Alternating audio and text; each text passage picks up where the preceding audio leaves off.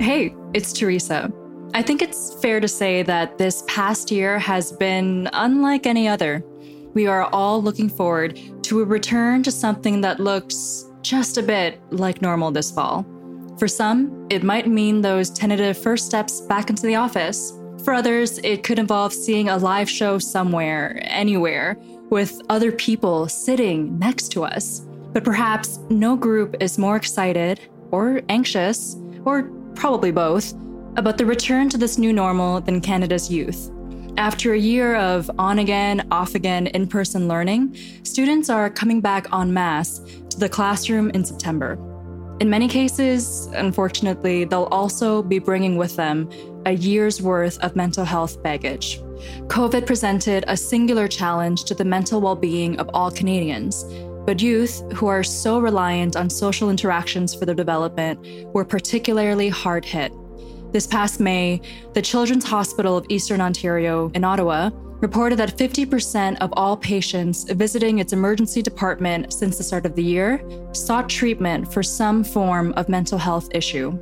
Mental health is a growing concern for our educational system, our healthcare system, and ultimately, our economy. According to the Mental Health Commission of Canada, mental illness is estimated to cost the Canadian economy $50 billion annually. If we're to address the cascading issues surrounding mental health, we need to intervene sooner. We need to develop the tools, technologies, and approaches that'll ensure that the youth of today become the healthy and prosperous leaders of tomorrow.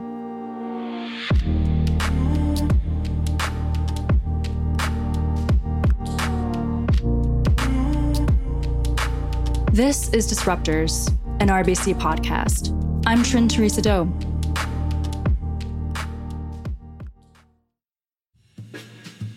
On today's episode, we revisit an in depth conversation between my co host, John Stackhouse, and two of Canada's top experts in the field of mental health. This is a cause close to our hearts here at RBC. Since 2008, we've invested more than $40 million to help support the mental health of children and young people in Canada. In 2020 alone, we raised $8 million through the reimagined virtual RBC Race for the Kids. We also partner with a wide variety of national organizations that are similarly committed to the cause. The need for action on mental health is growing.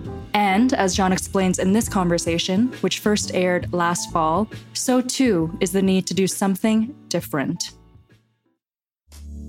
Consider just a few alarming statistics. Three quarters of mental illnesses emerge between the ages of 16 and 25, when most people are just joining the workforce. One in five Canadian post secondary students is depressed or battling other mental health issues and Canada's youth suicide rate is the third highest in the industrialized world. Mental health is a journey that no one should take alone. And in that spirit, I'm joined today by two remarkable leaders in this field. Dr. Joanna Henderson is a clinical psychologist and director of CAMH, the Center for Addiction and Mental Health here in Toronto. She's passionate about models of care for young people. Dr. Yuri Quintana cut his teeth here in Canada and is now the chief of the division of clinical informatics at the Beth Israel Deaconess Medical Center. He's also an assistant professor of medicine at Harvard Medical School. Joanna, Yuri, thank you for being here and welcome to RBC Disruptors. Thank you. Thank you very much. Joanna, why do you specifically focus on young people with your work? Young people have, as you were pointing out, some of the highest rates of mental health needs. And there also are opportunity to change the future. Young people are on developmental trajectories that take them, you know, through their childhood, their adolescence, into young adulthood, and into, you know, the next stage of life where they start to function autonomously and they need the skills and supports to be able to do that successfully. If we don't intervene early, we miss tremendous opportunity to support young people in their development. As we mentioned earlier, young people are at a much higher risk of mental illness, yet they also have access and an affinity to technology that previous generations didn't have. Is that an advantage or disadvantage? From my perspective, it's an advantage. It's unavoidable that young people are connected to technology. It brings with it some risks, it brings with it some challenges to young people, and it also brings opportunity for us to leverage their connection to technology to, in my view, what we should be doing is co designing with young people the kinds of technologies and interfaces with technology that help them in their lives. Yuri, when you think about technology and mental health, friend or foe? I think when it's properly applied, it can be very beneficial to many people, uh, not just uh, patients, but also people who are friends of the person that's needing help and, and for healthcare providers. Uh, unfortunately, sometimes technology is poorly implemented or people use it for purposes that weren't approved. And so it, there are some potential dangers. But when properly applied, it can certainly provide more access to services, to knowledge and support services. And we're trying to help individuals as well as organizations use that technology in the best way possible. It's still early days, early months in this pandemic, and uh, in terms of some of the social change it's led to, but the increase in screen time is phenomenal for all ages, but particularly for young people. Do we know yet if that is causing significant risks to mental health, Yuri? Well, I think the evidence with technology and, and apps is still in its early stages compared to other fields certainly, I think not having a connection with other people face to face is something that people are, are looking at very strongly in terms of uh, the detrimental effects of that. But the reality is that because of the infectious nature of this disease, we do have to keep physical distance and maybe social distance isn't the right word, uh, you know, because I think we do need to remain connected with each other. So I think technology can enable us to remain connected with our friends, with our healthcare providers, but it's also true that spending too much time connected to technology doesn't allow you sort of individual time to deconnect and decompress. Uh, and so there are some innovative technologies that, for example, monitor your screen time and and alert you when maybe you do need to sort of disconnect and spend some time out in nature. So I think we need to find uh, novel ways to use this technology uh, such that it complements our lifestyle uh, rather than uh, gets us even more addicted to the technology and isn't helping us. I think one of the challenges with technology and the interfaces that we're currently using to connect, they lead to a sense of monotony, a lack of engagement, a lack of productivity. And we haven't really been able to leverage the capacity of technology, I think, in ways that can really create opportunities. Given that we have to use technology so much, we need to be able to use it intentionally to support young people in continuing to feel productive. And I think there's a risk in talking to a computer screen or staring at a computer screen for many hours, for example, of not feeling productive. And so it's figuring out how do we support young people in doing what they need to do, like school or other things through through technology and pair that with actual activities that engage them with the real world and allow them to have that feeling of belonging and productivity that's so essential at this developmental stage. And, and Joanna, you're doing some of that through CAMH. Can you give us a better sense of what you've been working on and how that's playing out? Sure. So, with Youth Wellness Hubs Ontario, we're a network of mental health services across the province that, up until the pandemic, had a strong focus on being place based. So, a space in the community where young people had co created the space and could go to that space when they needed support and were able to access services. With the pandemic, we needed to transform the way we offered service to young people in the context of our doors being closed, physically closed in some cases, or our physical services, our in person services being greatly reduced initially what happened was because we were in the context of the pandemic people retreated to a position of well this isn't a space for youth engagement. This isn't a space where we can connect with youth to figure out the solutions to this big problem of how are we going to offer services. And instead at youth wellness hubs ontario we really pushed and we invested in continuing to have youth at the table to co-design our response. And we were able to really understand from young people that using technology to deliver services isn't just about taking what we do in person and then offering it through the technological interface, but is instead thinking about how do we take the robustness of technology to offer new kinds of services and to use the kinds of things that young people already use in technology to also deliver the supports that we need to deliver in the pandemic.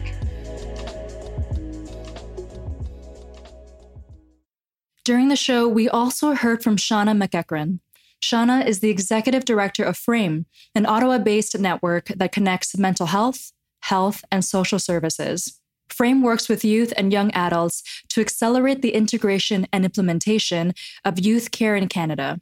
Here's what she had to say about gaps in our system that were revealed by COVID what we've heard resoundingly over and over again from young people and their families is that no, we do not have enough access. We are not seeing impact um, in their lives in the way that we would hope to as a system. And so I think what COVID has done is that COVID has really laid that bare. Any sort of barrier or any gap that existed previously has been further highlighted through COVID and the rapid uh, pivot that our system has had to do to virtual service. Not all young people and their families have access. Not all young people and their families, and now even fewer than before, have the ability to navigate a very complex and often siloed and fragmented mental health and substance use system. Joanna, what goes through your mind when you hear that?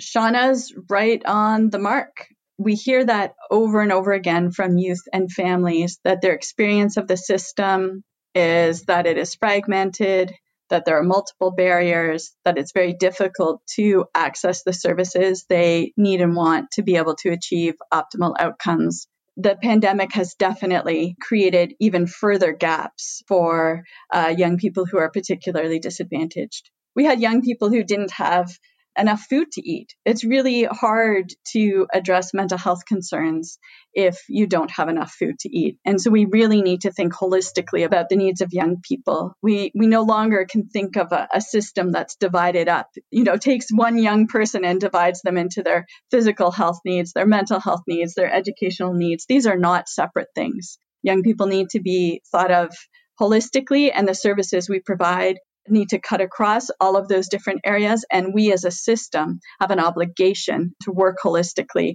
and to integrate our services in ways that make sense. So, if, if I could pick up on that, I think uh, the two key points that both Shauna and Joanna have mentioned is, you know, access is is very important, and the types of wellness hubs that Joanna has been leading really creates a very welcoming, non-threatening environment where you can sort of access a whole range of support services. But we also need to sort of create virtual environments where people can access information services one understudied area is social determinants of health. These are sort of different uh, challenges that people have. Uh, economic uh, circumstances or educational circumstances or where they live, geographical. And so we need to start learning how to scale. Uh, and here's where technology could help, but it needs to be done in a way that's sensitive to the diversity of, of circumstances that people have. And so this COVID pandemic, as horrible as, as it is, really has sort of woken up people to the need to make services more accessible to everyone. Right now, we're physically challenged because of the infectious disease nature, but how do we make this available to rural areas? How do we help those people who have other factors? And so I think a, a comprehensive evaluation of this needs to look at social determinants of health and, and how do we personalize services both on site and, and online that meet the individual's needs. You both touched on the question of safety, and I wonder if I can draw you deeper into that because it's hard for anyone of any age to discuss mental health and certainly to open up about it to, to and to seek help. Given the massive disruption we've had to the way we live, the way we study, the way we commute, I wonder what you're learning about the way that young people seek help. They're no longer necessarily around the social safety of a school, for instance, or of a place of worship or of a community center where they may feel more comfortable. How is that being addressed? The, the the challenge of safety in a in a more virtual world, even when it's in a, a new physical environment like the kinds you've been creating. I think it's a critically important issue to address. Uh, we've heard from young people, in part, their reluctance to engage in virtual counseling, where it's a conventional in person counseling but now delivered virtually, stems from concerns about being able to engage with mental health professionals safely. And structurally, as a system, we also make that worse by sometimes putting in place policies and procedures that are intended to protect the service provider, perhaps from liability or other things like requiring people to be in a fixed place while they engage in virtual therapy so that if there was an emergency, we'd be able to locate them. But what that means is young people who might, uh, when they want to have a confidential conversation, go for a walk or sit in a car so that they can feel comfortable, they have confidentiality. Those options aren't open to them. So systemically, we're creating barriers to young people being able to safely engage. And I think we, you know, the pandemic has really shone a light on our failure I think we really can look back now and see that we didn't take those into consideration. And going forward, I would strongly advocate that youth need to be at the table in thinking about pandemic planning. They have great ideas, but we need to engage them and we need to engage them in the planning stages. What should we have done differently? In pandemic planning? I think if we look at the education system and the transitions that needed to take place, what we can see is that there was tremendous immediate focus on how do we ensure that the curriculum continues to be delivered? How do we ensure that young people continue their learning of academic skills? And what people were slower to respond to were the broader um, needs that school meets for young people.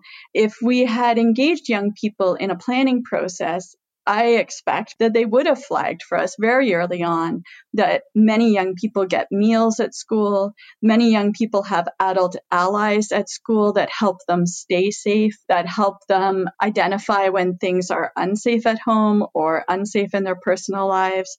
And that um, the social supports and their mental health needs are often being met in the school system. And when we pivoted in the education system, those pieces were not the immediate focus, when in fact, young people will tell you all of these other needs are also met in that system. So, how are we doing that? as well. And, and there has been important work to meet the mental health needs through the school system, some important investments for sure, but it wasn't there at the outset. Uh, so that might be one difference that would have been in place if we had planned together. That's a great way of describing some of the challenges that have been bubbling up over the last many months. It makes me think of the metaphorical, but also real hallway conversations that exist, whether it's in offices or schools. Uh, hallways and the like are where we often have the most honest conversations, where we share our feelings, where we come to grips with our problems in ways that we might not want to do in the more formal setting. And I don't think we've figured out yet how to use technology for the hallway conversation that we need. Hey, it's Theresa again. I hope you're enjoying this encore presentation of Disruptors and our look back at the pressing issue of youth mental health. If you like what you're hearing, I'd encourage you to check out some of the many conversations John and I have had with Canada's top leaders over the past year, such as our recent look at the burgeoning world of virtual medicine, where I talked with three of Canada's healthcare innovators. You can find past episodes of Disruptors at rbc.com slash disruptors or wherever you get your podcasts. Now, back to John Stackhouse. My guests today are Dr. Joanna Henderson of CAMH and Dr. Yuri Quintana of Harvard Medical School. I want to bring in another clip from Shauna McEachern of Frayme. We asked her about whether the shift to online mental health treatment during the pandemic is the right direction. I think it depends what we do with it. I think it depends on if we will invest in understanding what works and what doesn't. We can't just keep adding things onto our system. We also need to make space to remove parts that are not meeting the needs. COVID could be a catalyst um, for us to take an opportunity and build something together that can be different. But I think it could also be something that creates a lot of damage, and I think we will see that for young people and their families and mental wellness overall in our country in the long run. I sometimes think that this pandemic is like a whiteboard for society and we have a chance to erase stuff that we want to leave behind and start drawing anew. Yuri, I'm wondering how we integrate online and virtual elements in mental health treatment while still staying in touch with the human aspect of keeping some of the traditions that we've built up over the years. I think that's a great question. And I think one of the challenges that providers will need to face is how to develop the right blend of services, both technology based and in person based, uh, for different individuals at, at, different stages in their life. And so, for example, uh, apps and, and online systems could create uh, new ways of communication, some which might be actually more beneficial and convenient. For example, text based chatting uh, with a healthcare professional might actually be more beneficial for some people in certain circumstances. For example, if you don't want to be overheard as to what you're saying, but not everybody wants to have, for example, a text based chat or a, an online experience. And it depends on the particular circumstances. So part of what we need to do now is uh, develop the research to understand what types of technology are appropriate for what types of individual and what kinds of situations.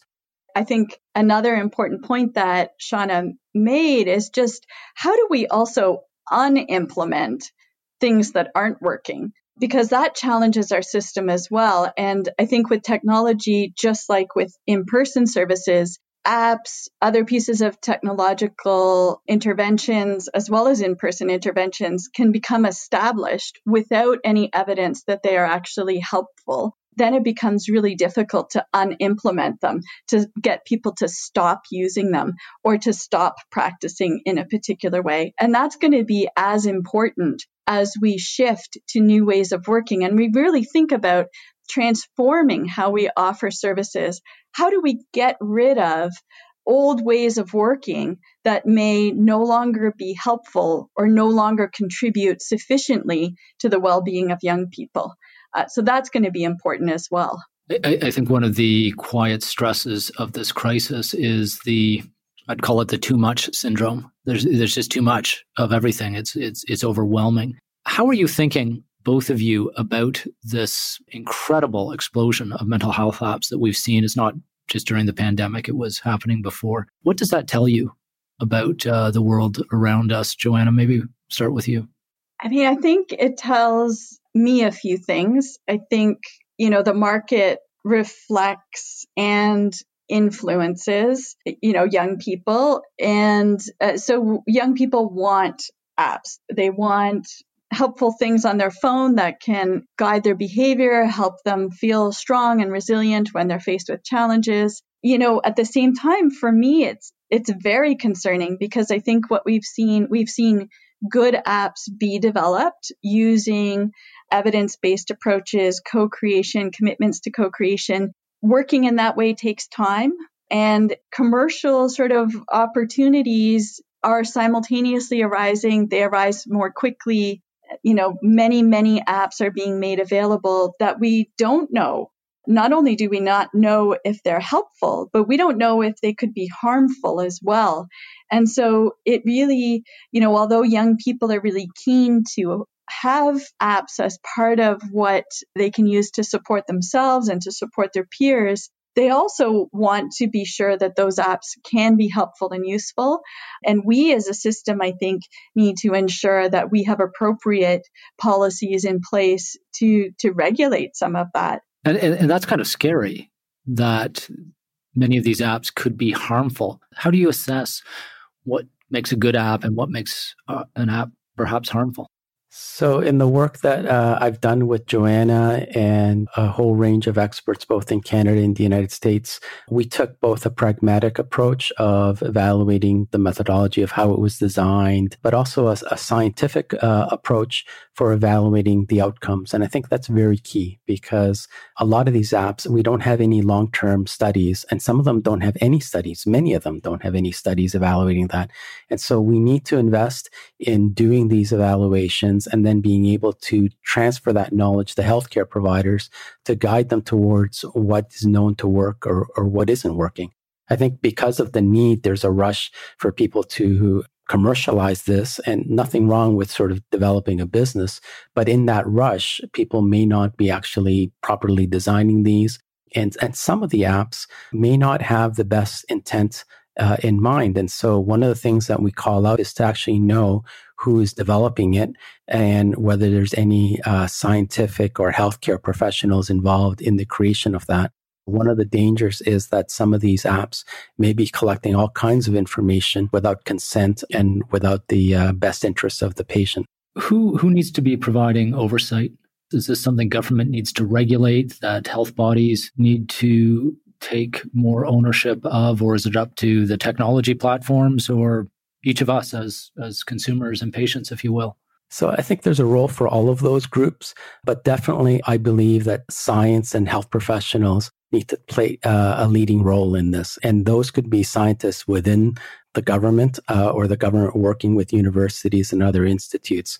You know, when you think of what kinds of medications you take, you wouldn't take something that hasn't been evaluated or a medical equipment that's being used. You, you expect experts who are properly qualified without commercial bias to have evaluated the safety of those devices.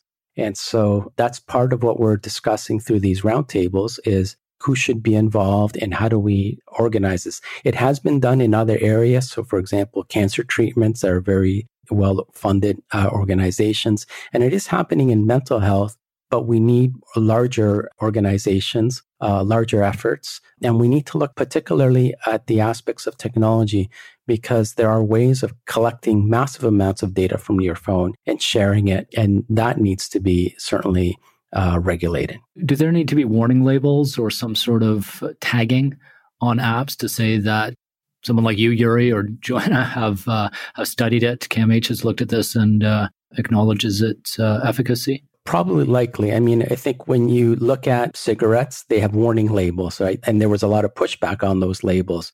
I think when you look at medications that are dispensed, you know, there are government agencies that do that. Certainly, I think something that hasn't been evaluated for therapeutic use needs to have some sort of label, and we need to have that discussion as to what should those labels be and how should they be informed. Joanna, how should we be thinking about the data challenge? Because everything we touch digitally, systems, algorithms, learn more about us every time we use a device. But there's dangers, particular dangers, when that comes to mental health and mental health apps. How should we be thinking about that frontier? Because I can also imagine maybe in some ways it could be helpful, but something we would want to approach with caution. Absolutely. You have it exactly right. There's potential, there's opportunity there the ways that people interact with their phones, the things that they may post on social media may, you know, ultimately be able to provide us with early warning systems for young people who are really starting to struggle. However, having control over one's data, being able to consent in a way that's informed, having information shared with you that is digestible and understandable to the person reading the information is critically important. And ultimately, I would argue we need to have young people engaged in these conversations so that the policies we do develop keep their needs and their interests at the heart of the discussion uh, because those easily get lost when we start to you know talk about commercial interests and, and government regulation we can lose sight of the views of young people uh, who are profoundly impacted by some of these things. This is such an important conversation and i'm so glad we're having it. A lot of challenges here uh, a lot of unresolved problems. And as we move towards close i want to get a sense of what keeps you optimistic what motivates you? You both work with young people who are often more creative, strong, and resilient in all sorts of ways. Yuri, what's keeping you motivated and hopeful about the state of mental health care for young people right now in the midst of this extraordinary pandemic? I think what's keeping me optimistic is that I see a growing collaboration from all kinds of disciplines, healthcare, um, basic science, uh, engineering, social sciences, government, private sector, nonprofits. There's growing number of people who recognize that no one group can solve this problem alone. And uh, I think that collaboration will be key to move, move forward. And so, even though there's a lot of challenges, I think we just need to continue to build on these collaborations. And I'm very grateful to the, collaborations I have with many Canadians who I've been able to stay in touch with, uh, even though I've moved to different cities around the world. And I think Canadians are generally much more collaborative and engaging and have a, a sense of uh, values of, of society. And I think that will position Canada to be a great innovator in the mental health space and technology space. Joanna, these can be dark days, dark weeks, especially as we move towards winter. What's keeping you optimistic about the future? Definitely the young people I work with. We have many young people who have had terrible experiences at the hands of the system, and yet they still stand up and put their hands up and say, I want to be involved in making it better. We have community members, we have corporations who are coming together. And across the country, we have so many people who understand that system transformation means that we need to work differently. We can't just keep doing the same thing and expect different outcomes. So that's what keeps me going and keeping a focus on really thinking about how we want the lives of young people to be different in the future. This is a universal challenge, mental health. And I think we were moving towards accepting that before the pandemic hit. There's not a family, not a community in this country that doesn't have mental health challenges. And we've become more comfortable speaking about that with each other. Nowhere near enough, but we're moving in the right direction. And this conversation has been really helpful. And the work we're hearing about is critical to helping us as a society move towards a more critical approach to recognizing the quality and efficacy and value of uh, of those apps. We need them. We need technology, but uh, as they say, handle with uh, with care. I've also learned from this conversation that while we need more science uh, in all areas of our life, we, and we need more science in mental health, we also need to think harder about patient centricity and finding ways for patients to actually lead what we're doing in mental health. That may be harder in this remote existence that we're all getting used to. Also, may be easier. Uh, it'll be easier if we make it so, and that, in a way, comes back to uh, to all of us. So, while this is a universal challenge, it's also a universal opportunity for us each to play a positive, constructive role in our journey towards a better state of mental health. My guests today have been Dr. Joanna Henderson, Director at the Center of Addiction and Mental Health in Toronto, and Yuri Quintana, an Assistant Professor of Medicine at Harvard Medical School. My thanks to both of you for this important and really timely conversation. Thank you. Thank you. I'm John Stackhouse, and this is RBC Disruptors. And I'm Theresa Do. Thanks for joining us on this special look back on youth mental health. Here's hoping for a better school year for all students. Join us next time for a brand new episode of Disruptors as we launch our third season in September. Talk to you soon.